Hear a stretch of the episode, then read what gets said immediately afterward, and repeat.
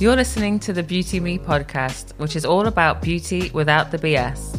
If you're interested in how the worlds of beauty and wellness are intertwined, or you're obsessed with daily rituals of skincare and self care, or you just want to know the latest when it comes to new beauty, this is for you. I'm your host, Cherise Kenyon. This week's episode is all about the Netflix movie Malcolm and Marie. If you haven't heard of it, I would suggest you probably go and Google it now. If you do know it, I'm not surprised because it's probably the most talked about film we've seen in a long time. I felt like I had to do this episode for several reasons. I've always been interested in how hair and makeup come across on film or on TV. And that's actually something I've had in the back of my head for a kind of Beauty Me spin off. I chose to start with this film because it's kind of a first. It's the first major film to be recorded entirely under pandemic restrictions. It's black and white and it stars Zendaya and John David Washington, two very different actors. I'm going to give you my mini review of the film because obviously it would feel a bit strange to just talk about the hair and beauty. And also because it's black and white, my views or insights on the hair and beauty are kind of limited because I can't see the colors, which I actually find really interesting. So, what is the film about?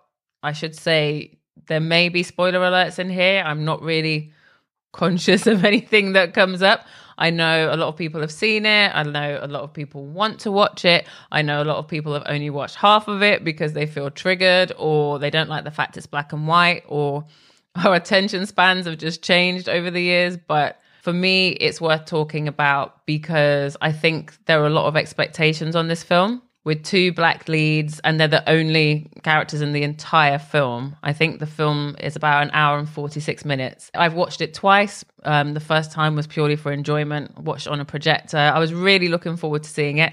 The second time I watched it is because I knew I wanted to do this episode, and I felt like I had to watch it again to just try and get, you know, right down to the nitty gritty. So, what's it about? Malcolm is a filmmaker who's just had the biggest night of his career. He's won an award for a film. Marie is his girlfriend, who we later find out is also a sometimes actress who had assumed that she would actually be in the film.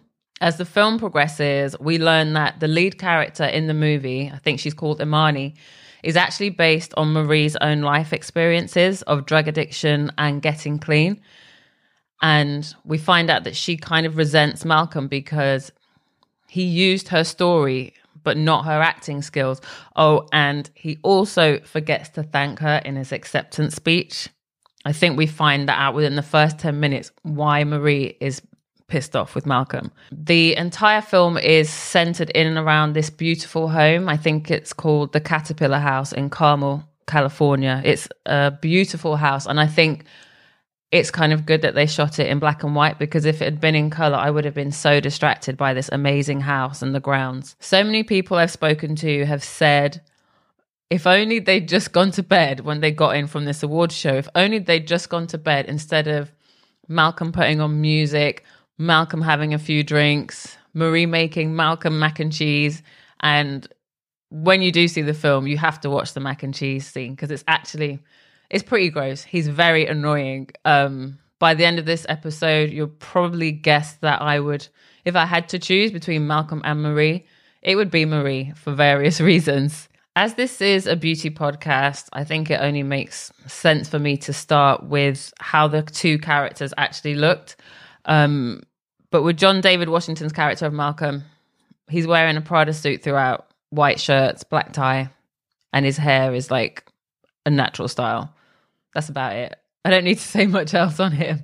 It's very. I know that when they made the film, they had to make sure they had lots of um, his shirts available, and because it was it's during the pandemic, they were really struggling to find several versions of his shirt.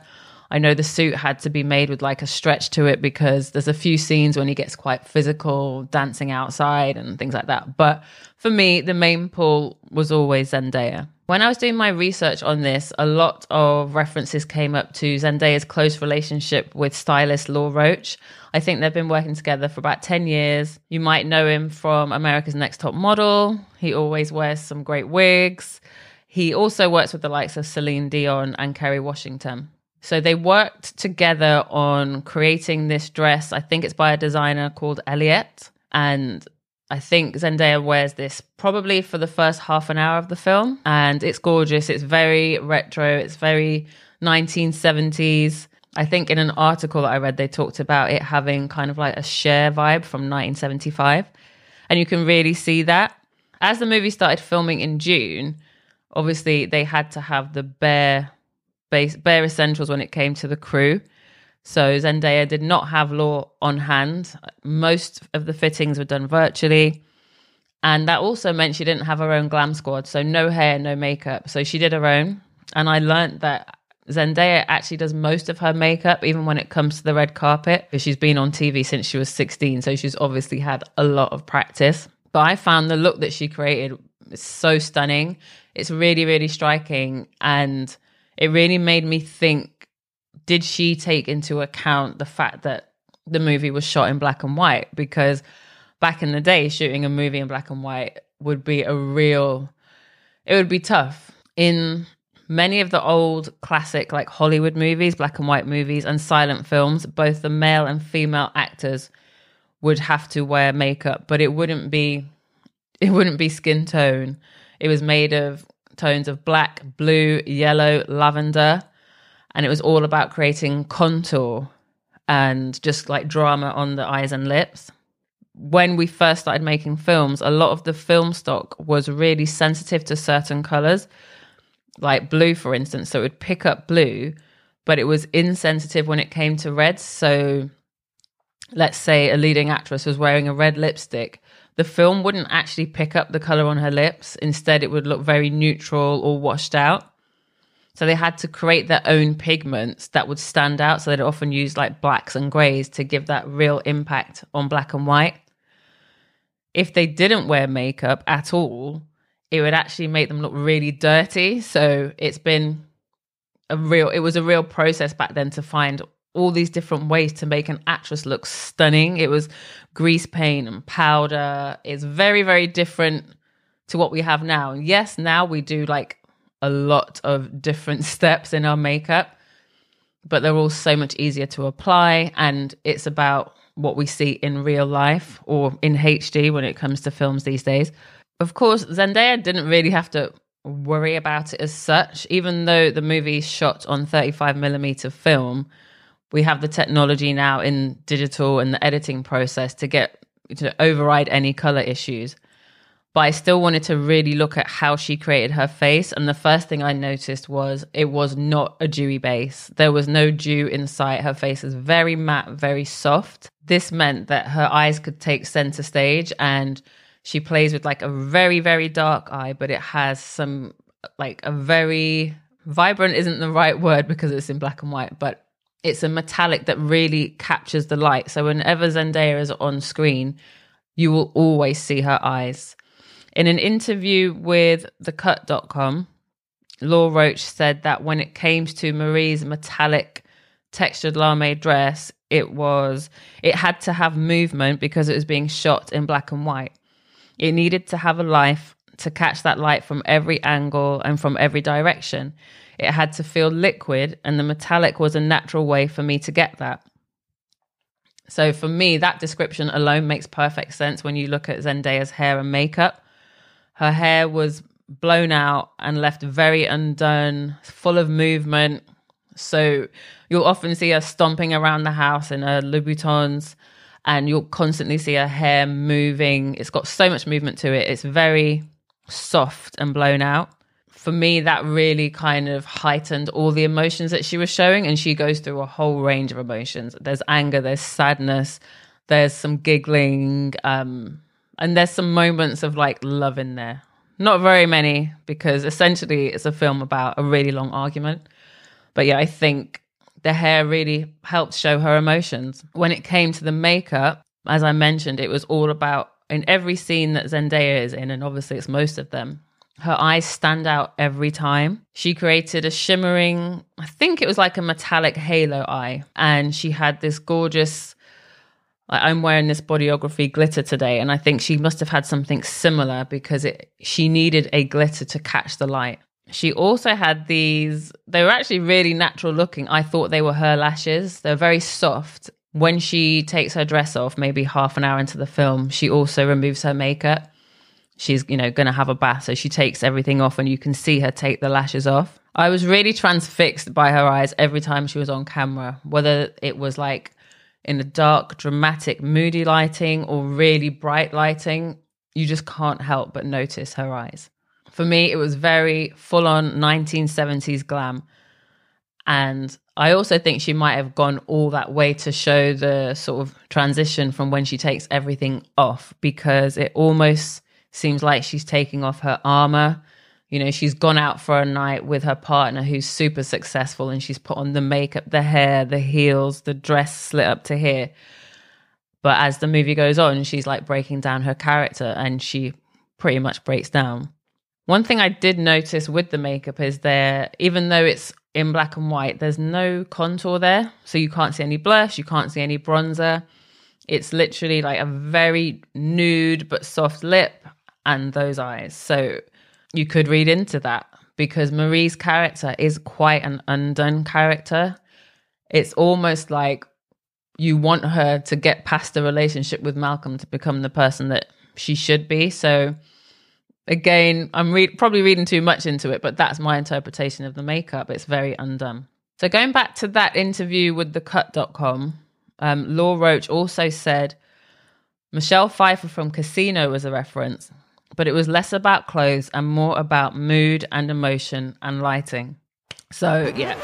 First of all, Michelle Pfeiffer was not in Casino. It was Sharon Stone who played the lead. She played Ginger in Casino. It's one of my favorite films. Michelle Pfeiffer played Elvira in Scarface. So the fact checker at thecut.com, like, what were you doing? Maybe I'm being picky, but I just think you should get your facts right, especially when, you know, I'm interested in these things. And I would love to know which character did inspire Law. At the same time, they probably would both fit the description because they're both very sexy characters, very glamorous characters, but they're also playing characters that have been through a lot as well. It's not like they look perfect all the time. So while they might be sexy, again, there's also that element of them being undone, kind of like Marie. So back to this notion of Marie removing her armor. She's in the bath now, so obviously naked, hair swept back. You know, her makeup's a little bit splotchy. She obviously hasn't removed it with a double cleanse. And that is the moment when she's naked that Malcolm comes in to really rip into her. Like this is his moment. He's still clothed. I think he's taking his jacket off, still wearing his tie and shirt, maybe. And he just rips into her. And I think it's the cruelest, one of the cruelest moments in the film because she's in the bath. She's like, her lip is trembling and he's just giving her all of this abuse. And it is abuse. And that is something that has given the film a lot of negative reviews. People are like, no, it's not drama. No, it's not romance. It's abuse. But if it is abuse, I still think that should be shown because what we see, that's how we learn, you know, what's not great, what's not good for you as a human. And yeah, he's he's pretty much inhuman to me in these scenes. He's so cruel. And yet Marie has her issues and she's very passive aggressive. I think she knew they were going to have the argument. But for him to just burst in while she's in the bath, that's, you know, that's one of your few moments of peace and quiet. I think that says a lot about his character. When she gets out of the bath, she has a simple white vest and white knickers on, and she's kind of pottering around. She goes outside for a cigarette, and it's in, it's one of the few moments where we see her trying to like maybe kind of make up a little bit with Malcolm. She's kind of smiling at him. She'll play a song. But he's not having it. He just stomps off. In the final third of the film, the third that for me, that probably could have been cut down to 20 minutes. I think this film is far too long.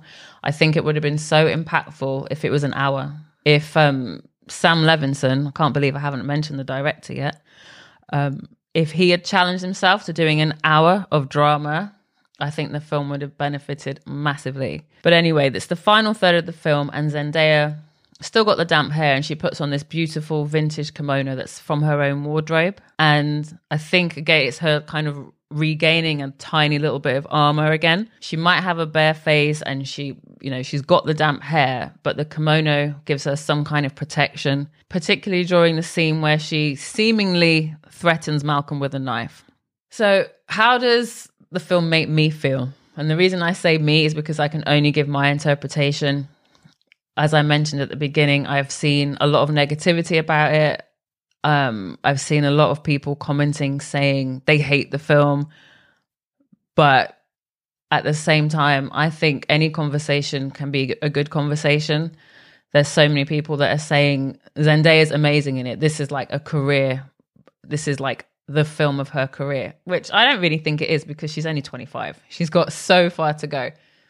I feel bad for John David Washington because he's had a lot of negativity. People are kind of referring to him as a one trick pony.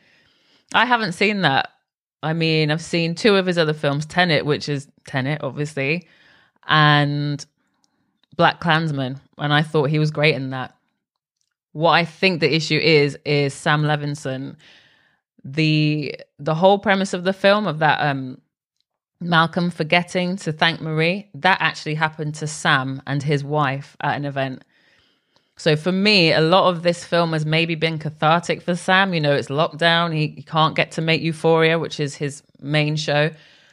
So he's kind of used himself. He's taken his story and planted it on these two black characters that are trying to love each other, but clearly are failing.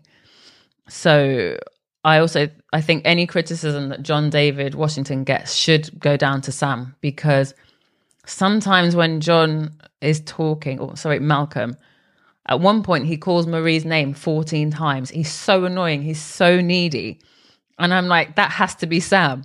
And then there is, it must be maybe a 10 minute diatribe. Like he is going in about this review from the LA Times this is a guy, like, this is his first big thing, and he gets a positive review, but he breaks it down. It's exhausting. I don't know how Marie, the, the character, would put up with him. And Sam Levinson expects us as viewers to put up with it. It could have gone from the film. It was way too indulgent. It felt like film school. So I definitely agree with that point, but I don't think it's John's fault. But anyway, I had to get that point out there because I think he's getting a lot of negative feedback and I, I just don't think it's right for me, it's the whole input of the director that's caused this confusion. In Vogue magazine, they called the film Director Sam Levinson's Ode to Hollywood Romance. And I was like, that was clearly written by someone who has not watched the film yet, or perhaps isn't black. Because one thing I know, there was so much hope for this film. People were really hoping to see this beautiful romance between two black characters. You know, we don't get that that often. I think it's amazing that it was made for 2 million and they sold it to Netflix for 30 million. Like that makes me feel great for that cast and the team, like that 22 strong team. They deserve that. But yeah, there's things lacking. Some people have said that Sam's indulgent. A lot of other people have said, yeah, it's as if you're watching somebody do like an acting class. But for me, it's all down to interpretation. And if nothing else, the movie looks great.